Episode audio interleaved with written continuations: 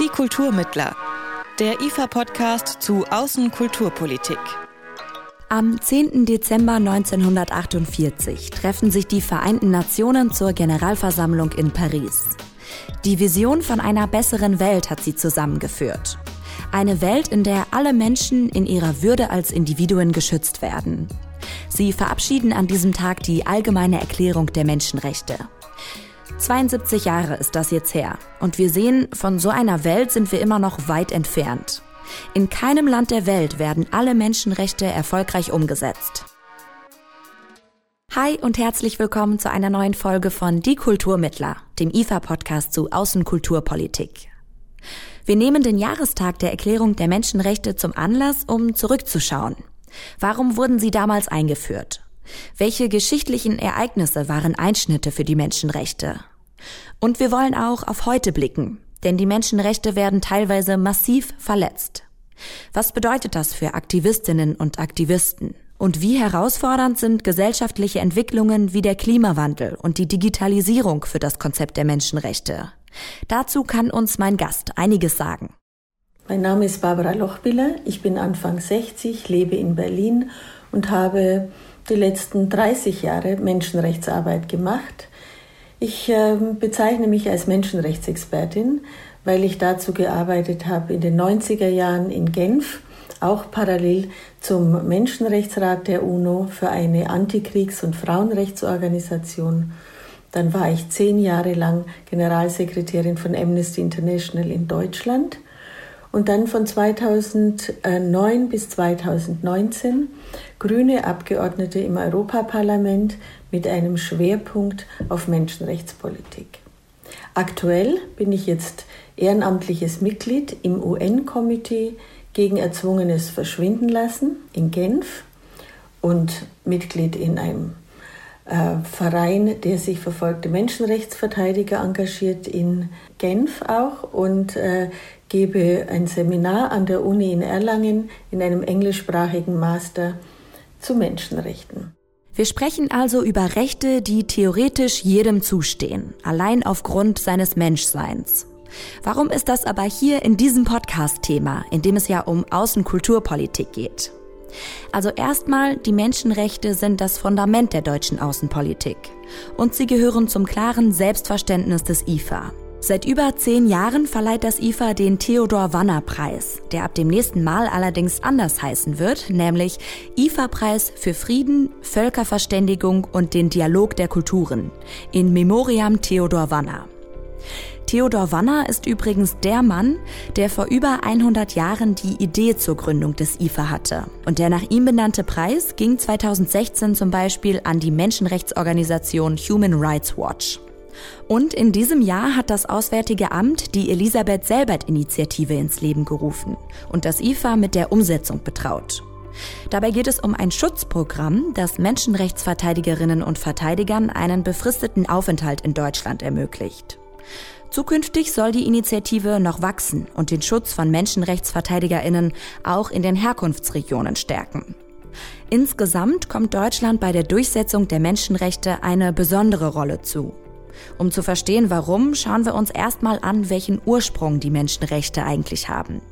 Wieso wurden sie damals am 10. Dezember 1948 von den Vereinten Nationen verabschiedet?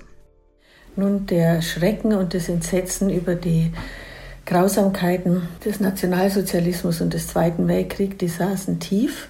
Und da haben sich die damaligen Mitgliedstaaten der Vereinten Nationen verpflichtet, auf diese Verwirklichung der Menschenrechte und Grundfreiheit von allen Menschen, dass sie darauf hinarbeiten. Und so steht es, ich zitiere in der Allgemeinen Erklärung der Menschenrechte, als das von allen Völkern und Nationen zu erreichende gemeinsame Ideal. Das haben sie niedergeschrieben. Also unabhängig, welche Religion sie haben, aus welcher Region sie kommen, das sind die Rechte, die allen Menschen innewohnen. Die werden nicht verliehen, sondern die hat jeder quasi, weil er oder sie ein Mensch ist. Es gab natürlich auch davor schon in anderer Form oder in einzelnen Regionen und Ländern Menschenrechtserklärungen und so weiter, aber hier war es das erste Mal innerhalb der Vereinten Nationen.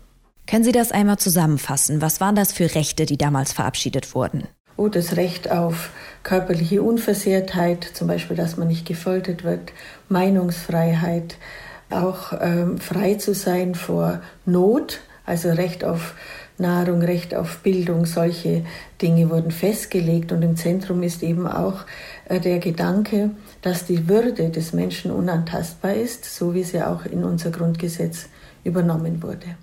Sie haben die letzten 30 Jahre zu Menschenrechten gearbeitet. Das heißt, Sie haben auch viele Ereignisse mitbekommen, die eine große Bedeutung für die Menschenrechte weltweit hatten. Welche großen Einschnitte haben Sie in Ihrer Arbeit miterlebt? Also jetzt die positiven äh, Einschnitte, das war zum Beispiel die Weltmenschenrechtskonferenz 1993 in Wien. Äh, Im Vergleich zu 1948 waren ja da viel mehr Staaten des globalen Südens unabhängig, nicht mehr unter dem Joch einer Kolonialmacht. Und da hat man sich in Wien mit viel äh, Debatten und Auseinandersetzungen doch verständigen können, dass die Menschenrechte universell gültig sind und wirklich 99 Prozent der Regierungen der Welt haben sich äh, dem unterworfen. Das heißt, sie haben also anerkannt, dass man das nicht verwässern darf und untergraben darf. Und deshalb, wenn ich jetzt dann in meiner Arbeit als Abgeordnete oder für Amnesty International es mit äh, Diplomaten aus einem Land zu tun hatten, die von lassen wir mal sagen, von, aus Asien waren und die dann gesagt haben, na ja, also was sie von uns fordern, das ist westlich äh, und eben nicht universell gültig, äh, konnte ich mich sehr gut immer auf diese äh, Vereinbarung des Abkommen von Wien und den Aktionsplan darauf verständigen. Also das war ein positives Ereignis. Einschneidend für Menschenrechte sind aber leider auch immer große Verwerfungen. Zum Beispiel hatten wir den Genozid Anfang der 90er Jahre in Ruanda 1994 und als positive Gegenreaktion, würde ich sagen, konnte man 1998 von sehr vielen Staaten, fast 100 Staaten haben sich verpflichtet, einen internationalen Strafgerichtshof einzurichten, in dem solche äh, Verbrechen gegen die Menschlichkeit und Kriegsverbrechen geahndet werden können. Also es war eine positive Weiterentwicklung, die es aber nicht, so meine ich, nicht so gegeben hätte, wenn man nicht das Pendel auf die andere Seite ausgeschlagen wäre mit so einem furchtbaren Genozid in Ruanda, wo sich niemand hätte denken können, dass wir 1994 mit so etwas konfrontiert sind und wie wenig wir vorbereitet sind, so etwas zu verhindern oder zu stoppen. Schauen wir uns diese Verpflichtung mal aus der heutigen Perspektive an. Wir sehen ja, dass weltweit Menschenrechte ignoriert oder sogar massiv verletzt werden. Was würden Sie sagen, welchen Wert hat diese Erklärung von damals heute noch? Also die allgemeine Erklärung der Menschenrechte hat ja nach sich gezogen ein ganzes Bündel von internationalen und regionalen Menschenrechtsübereinkommen. Wir haben ausdifferenzierte UN-Sonderberichterstatterinnen zu allen möglichen Themen und Ländern und wir haben auf internationaler Ebene ein Überprüfungsverfahren, wie diese Menschenrechte in einzelnen Staaten äh, umgesetzt werden. Das ist etwas sehr Positives. Ja, und Millionen von Menschen profitieren von den Fortschritten durch die Verwirklichung und die Umsetzung dieser Menschenrechte. Sie sind weniger diskriminiert und es gibt mehr Rechtsgleichheit. Gleichzeitig sehen wir heute aber auch, dass damit nicht alle Probleme gelöst sind. Wir haben eine Situation, wo es circa 70 Millionen Menschen gibt, die weltweit auf der Flucht sind von Krieg, von Terror, von schweren Menschenrechtsverletzungen. Wir haben zunehmend wieder äh, Hunger. Wir werden ähm, sehen, dass bedingt durch den Klimawandel noch mehr Menschen die Heimat verlassen müssen. Also das ist eine, eine Entwicklung, die man nicht einhegen konnte, ja, durch diese, allein durch die Verfasstheit von Menschenrechten.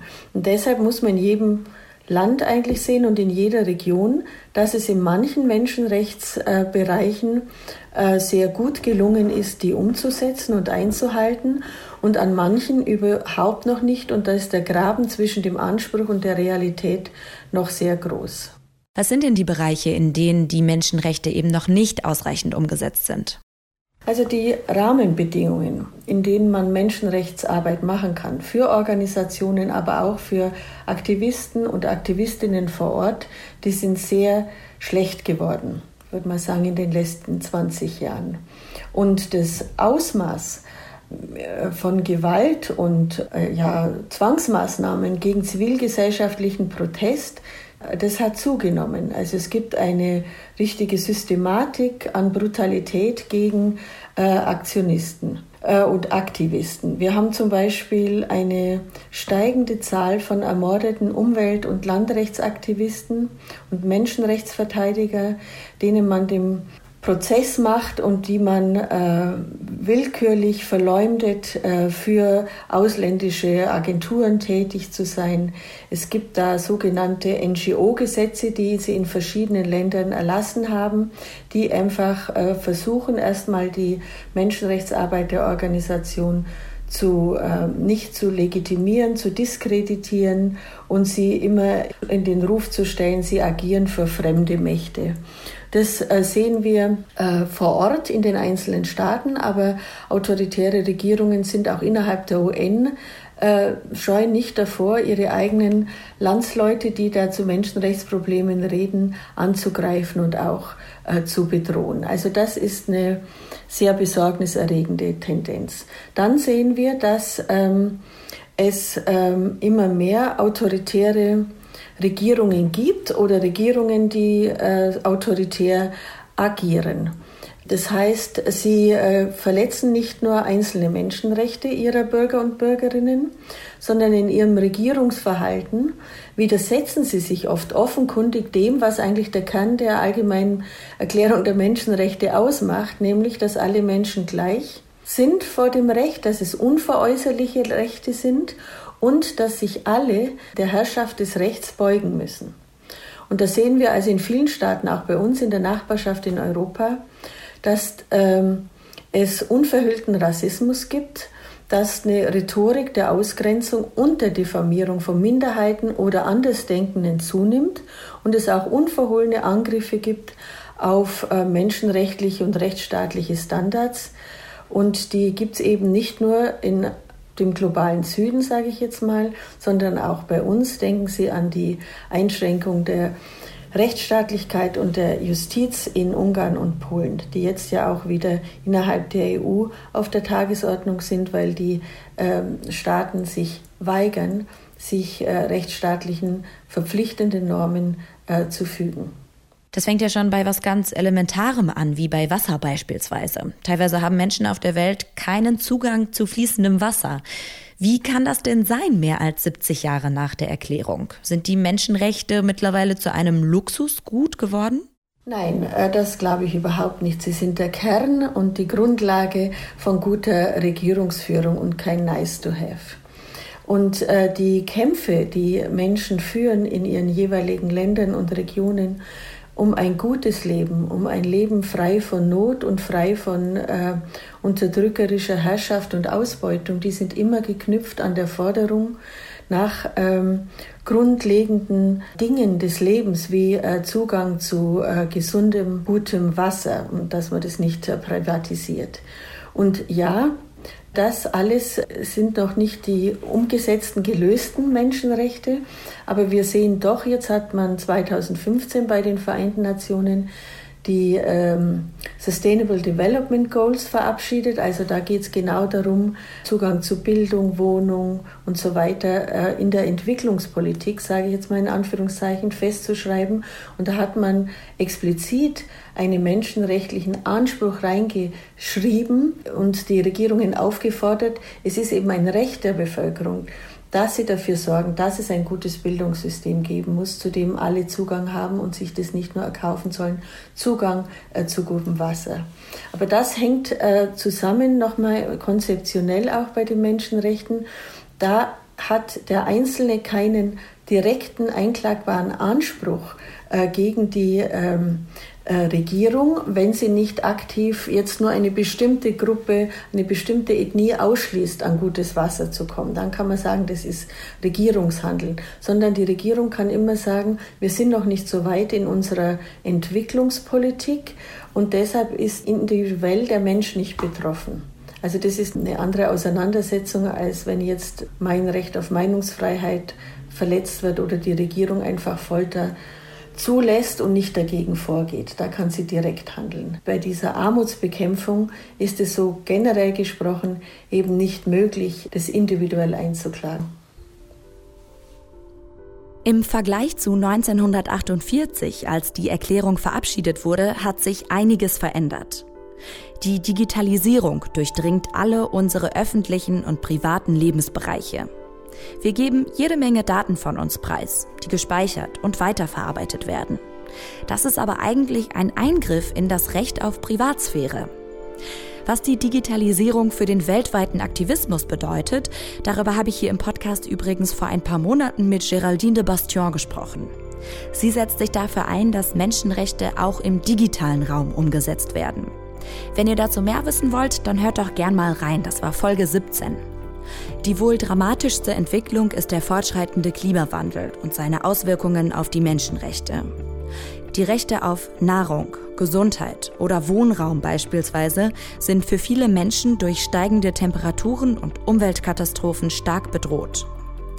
Den Regierungen fehlt eindeutig der politische Wille, sich dafür einzusetzen, kritisiert Barbara Lochbieler. Die Digitalisierung bietet hingegen auch Chancen, stellt sie fest.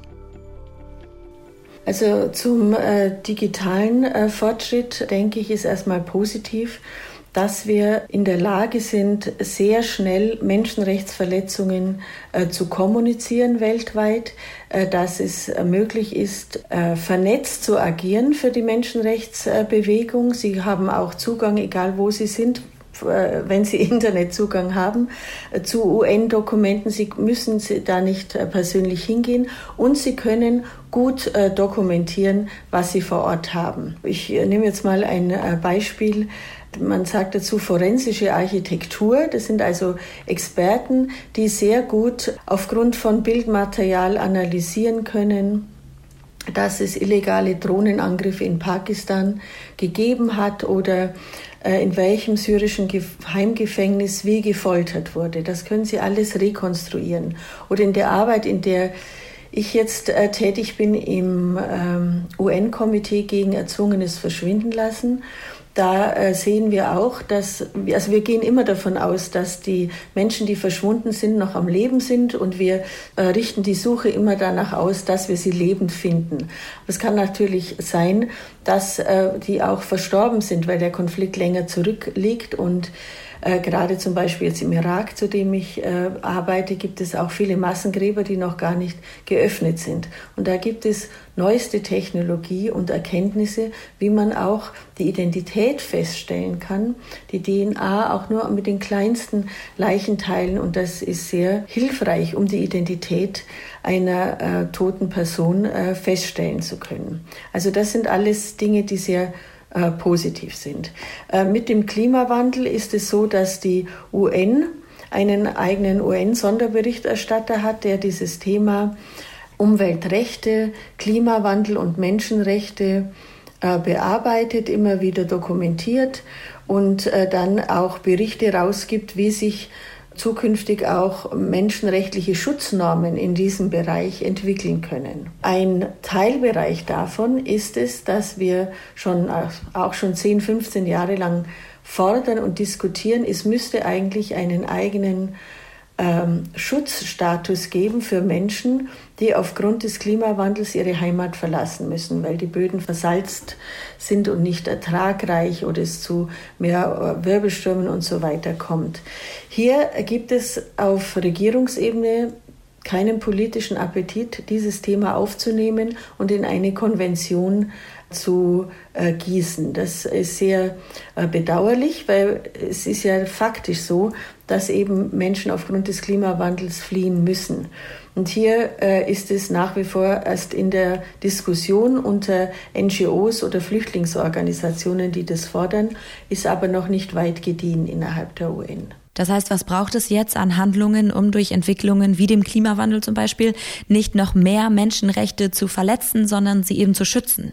Also ich würde sagen, es braucht Erweiterungen ausdifferenzierte Konventionen, aber es braucht vor allem den politischen Willen, äh, einzelner Staaten äh, durch die Regierungen oder Regierungsgruppen, zum Beispiel Mitgliedstaaten der Europäischen Union, die dann so eine Entwicklung einer Konvention einbringen, für Unterstützung sorgen innerhalb der Vereinten Nationen und das dann auch umsetzen können.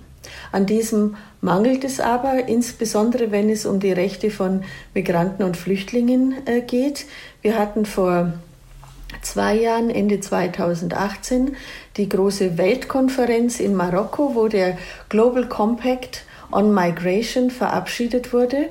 Aber das ist kein rechtsverbindliches Dokument. In Ansätzen wurde da schon darüber gesprochen, was man alles bräuchte, damit Migration gelingt, dass äh, Migranten und Flüchtlinge nicht äh, schwersten Menschenrechtsverletzungen ausgesetzt sind. Muss man also eine andere Politik machen, nicht nur im Verfolgerstaat, sondern auch durch die Staaten, in die die Menschen durchgehen oder in denen sie aufgenommen werden sollen. Aber hier haben wir ja deutlich gesehen, dass äh, die Regierungen, auch die Mitgliedstaaten der EU, davor scheuen, selbst einem unverbindlichen Rechtsdokument ähm, ernsthaft äh, zu begegnen und es umzusetzen. Und der neue Entwurf, den wir jetzt haben von der EU-Kommission für ein neues Asylrecht, ist wirklich entsetzlich äh, leer, äh, was Bezug zu Menschenrechten herstellt. Es ist eigentlich nur Lippenbekenntnisse und hat keine substanzielle Qualität, menschenrechtsbasierte Flüchtlingspolitik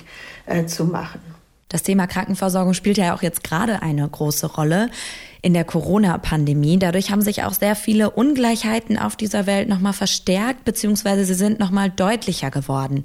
Welche Auswirkungen hat denn die Corona-Pandemie auf die Menschenrechte gerade? Das Recht auf Gesundheit ist ein Menschenrecht. Das heißt ja, dass der Staat dafür sorgen muss, dass er so gut er kann, jede Person die bestmöglichste äh, Krankenversorgung bekommt, wenn sie krank wird. Und das sieht man ja in unterschiedlichen Staaten, wo es keine Krankenversicherung gibt, wo das Gesundheitswesen nicht gut ausgebaut ist, dass die Menschen sich nicht behandeln lassen können. Das ist so eine äh, Situation. Und als Lehre von äh, dieser, aus dieser Pandemie muss sicher sein, dass Einzelstaaten und Regionen und auch die Weltgesundheitsorganisation selber sich noch besser einrichtet auf die Bekämpfung so einer äh, Pandemie. Dann, es ist sehr unterschiedlich, wie die Menschenrechtsverletzungen sind. Jetzt nochmal beim Kampf gegen erzwungenes Verschwinden lassen. Wenn Sie melden, wenn ein Verwandter von Ihnen verschwindet. Dann müssen Sie zu einer Behörde gehen. Dann wird, werden Sie wahrscheinlich auch selber nachfragen, ob er vielleicht in dem oder in dem anderen Gefängnis ist oder so weiter. Wenn Sie aber permanente Ausgangssperre haben und die Behörden nicht offen haben, können Sie das nicht machen. Wir selber bei der UNO haben die Situation, wir können auch nicht tagen, wir können die Berichte der äh, Regierungen nur online entgegennehmen. Also wir sind eingeschränkt darauf. Ich denke, solche Art von ähm, ja, Fehlentwicklungen, die es schon vor Corona gab, die muss man eben jetzt deutlicher sehen und dann konkret äh, Politik dazu machen. Und das gilt für jede Ebene. Das gilt für eine internationale äh, Einrichtung wie für eine lokale Kommune vor Ort. Und es darf nicht äh, die Situation entstehen, ähm, dass es eben dass jetzt niemand mehr nachhält bei den Menschenrechten, weil die UN-Gremien und die anderen Menschenrechtsgremien nicht mehr arbeiten. Da muss man ein Mindestmaß an Arbeitsfähigkeit aufrechterhalten. Kommen wir nochmal auf Deutschlands besondere Rolle hinsichtlich der Menschenrechte zurück. Die Menschenrechte wurden festgelegt als Reaktion auf die Schrecken des Zweiten Weltkriegs. Und für die ist vor allem Deutschland verantwortlich. Deshalb hat sich Deutschland im Grundgesetz dazu verpflichtet, auf der ganzen Welt für den Schutz der Würde und der Grundfreiheiten der Menschen einzutreten. Die Menschenrechte sind also eigentlich das Fundament deutscher Außenpolitik. Das ist erstmal eine gute Grundlage. In der Realität steht diese Verpflichtung allerdings in einem Spannungsverhältnis zu anderen politischen Zielen. Wirtschaftsminister Altmaier sagt zum Beispiel, dass Deutschland seine Handelspolitik nicht allein am Status der Menschenrechte in den Partnerländern ausrichten kann. Zugespitzt also, wenn es um die Wirtschaft geht, dann kann man bei der Umsetzung der Menschenrechte ruhig mal ein Auge zudrücken. Diesen Konflikt hat Sigrid Weigel in unserer letzten Podcast-Folge als strukturelles Dilemma der auswärtigen Kulturpolitik beschrieben. Dass der Einsatz für die Würde des Menschen nicht ganz oben auf der deutschen Agenda steht, das wird auch an den EU-Außengrenzen deutlich. Dort sterben täglich Menschen, die aus ihren Heimatländern geflüchtet sind. Und wer es nach Europa schafft, ist oft gezwungen, unter katastrophalen Bedingungen in Lagern zu leben, wie dem griechischen Moria. Wie gut hält sich Deutschland also überhaupt an seine Verpflichtung zum Einsatz für die Menschenrechte? Also erstmal finde ich es positiv, dass Deutschland sich sehr lautstark und aktiv dafür einsetzt, dass diese Angriffe auf die multilateralen Institutionen wie die Vereinten Nationen und hier auch die Menschenrechtsschutzgremien dort, äh, dass diese Angriffe abgewehrt werden und dass es nicht zu einer Zerschlagung der internationalen Institutionen äh, kommt, weil die Angriffe sind schon äh, massiv. Also das ist sehr positiv. Hätten wir die Vereinten Nationen nicht, dann müssten wir uns ein neues System wieder aufbauen und wir würde, die Welt würde eigentlich in Chaos und äh, Krieg versinken. Also das ist ein wichtiger Ansatz. Und das ist gut, dass Deutschland das ähm, intensiv betreibt. Ähm, Spannungsverhältnis. Ja, die äh, deutsche Regierung hat eigentlich ein sehr äh, unterstützendes, positives ähm, Verhältnis zur Umsetzung der Menschenrechte, insbesondere der zivilen und politischen Menschenrechte. Wenn es aber dann in den Bereich geht, zum Beispiel jetzt wird in der UNO in Form einer Arbeitsgruppe äh, diskutiert, man bräuchte vielleicht eine rechtlich verbindliche Konvention zum Thema Wirtschaft und Menschenrechte oder wirtschaftliche Akteure und Menschenrechte. Und das äh, verfolgt eigentlich die deutsche Regierung nur sehr äh, ungern und äh, ich glaube auch in das deutsche Wirtschaftsministerium äh, hält sich sehr bedeckt und will nach, ähm, nach außen gar nicht zeigen, dass ihm das äußerst zuwider ist. Als Europaabgeordnete habe ich das in den letzten ähm, zehn Jahren auch immer wieder erlebt, dass dem so ist, dass dann eben halt zu wenig aktiv äh, gehandelt wird, äh, auch bei den anderen EU-Mitgliedstaaten, genau bei diesem Thema. Und der größte Widerspruch, das ist jetzt aber nicht in internationalen Bezügen, ist sicher auch bei der Flüchtlingspolitik zu sehen, wo es im Verbund äh, der EU-Asylpolitik äh, eigentlich nicht zu einer Politikentwicklung gekommen ist, die die Menschenrechte der Flüchtenden schützt oder fördert, sondern dass man eigentlich die äh, in Klammern setzt und erstmal denkt, also wir, das Ziel ist eigentlich, das Ziel ist, dass keine Flüchtlinge mehr kommen und sie eigentlich davon abgehalten werden, überhaupt an die Mittelmeergrenze zu kommen.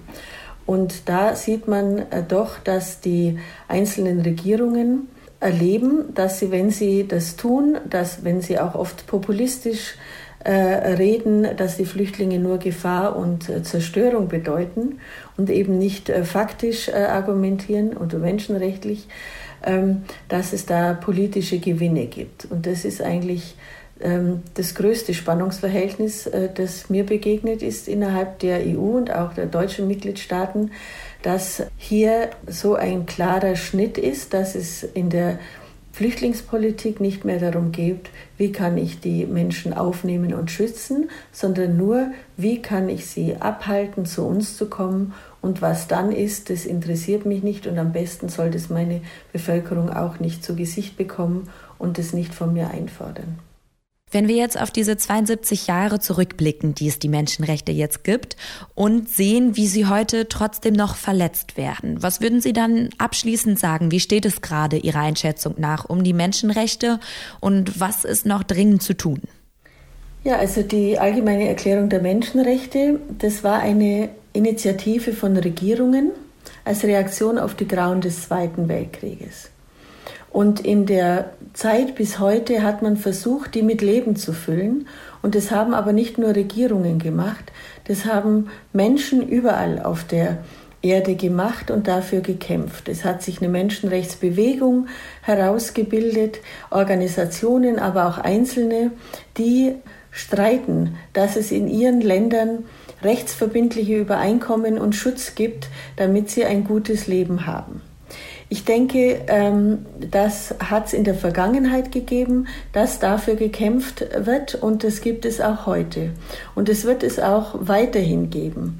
Und äh, viele der Menschen, die für die Umsetzung der Menschenrechte in ihren Ländern und für ihre Mitmenschen kämpfen, die zahlen dafür einen hohen Preis. Manchmal bezahlen sie sogar dafür mit ihrem Leben. Ich denke, es ist wichtig, dass wir diese Menschen unterstützen heute, egal welchen für welches Menschenrecht sie sich einsetzen, dass es umgesetzt wird, dass wir ihnen Rahmenbedingungen bieten, dass sie gut international auch zusammenarbeiten können und dass wir vielleicht auch noch mehr Schutzangebote machen können, auch hier in Deutschland, wenn es dann für diese Aktivisten gar nicht mehr anders geht, als dass sie eine Zeit lang aus der in Anführungszeichen Schusslinie kommen und dann auch bei uns hier in Deutschland Aufnahme finden. Und da bin ich ganz froh, dass die IFA die Elisabeth Selbert-Initiative jetzt gerade gestartet hat, die zwar in einem kleinen Umfang, aber immerhin einen guten Ansatz auch äh, Schutz und Aufnahme für bedrohte Menschenrechtsverteidiger hier in Deutschland bietet. Die Elisabeth Selbert-Initiative habe ich ja vorhin schon mal kurz erwähnt. Wer in seinem Heimatland wegen seines Einsatzes für die Menschenrechte bedroht ist, kann über diese Initiative einen sicheren Ort in Deutschland finden. Der Schutzaufenthalt ermöglicht Aktivistinnen und Aktivisten, sich zu erholen und sich mit möglichen Traumata auseinanderzusetzen. Eine Regenerationspause sozusagen. Die Initiative fördert dabei die Vernetzung und Weiterbildung der Menschenrechtsverteidigerinnen und trägt so nachhaltig zu ihrem Schutz bei, auch nach einer Rückkehr. Mehr Infos zur Elisabeth Selbert Initiative findet ihr auf der Seite des IFA unter Förderungen. Es ist also viel passiert seit der Erklärung der allgemeinen Menschenrechte vor 72 Jahren. Auch im 21. Jahrhundert sind Menschenrechte nicht selbstverständlich. Aber Aktivistinnen und Aktivisten setzen sich gegen teilweise extreme Widerstände international dafür ein, dass sich die Situation Stück für Stück verbessert. Das war Folge 21 von Die Kulturmittler. Mein Name ist Helena Schmidt, danke euch fürs Zuhören und macht's gut. Die Kulturmittler, der IFA-Podcast zu Außenkulturpolitik.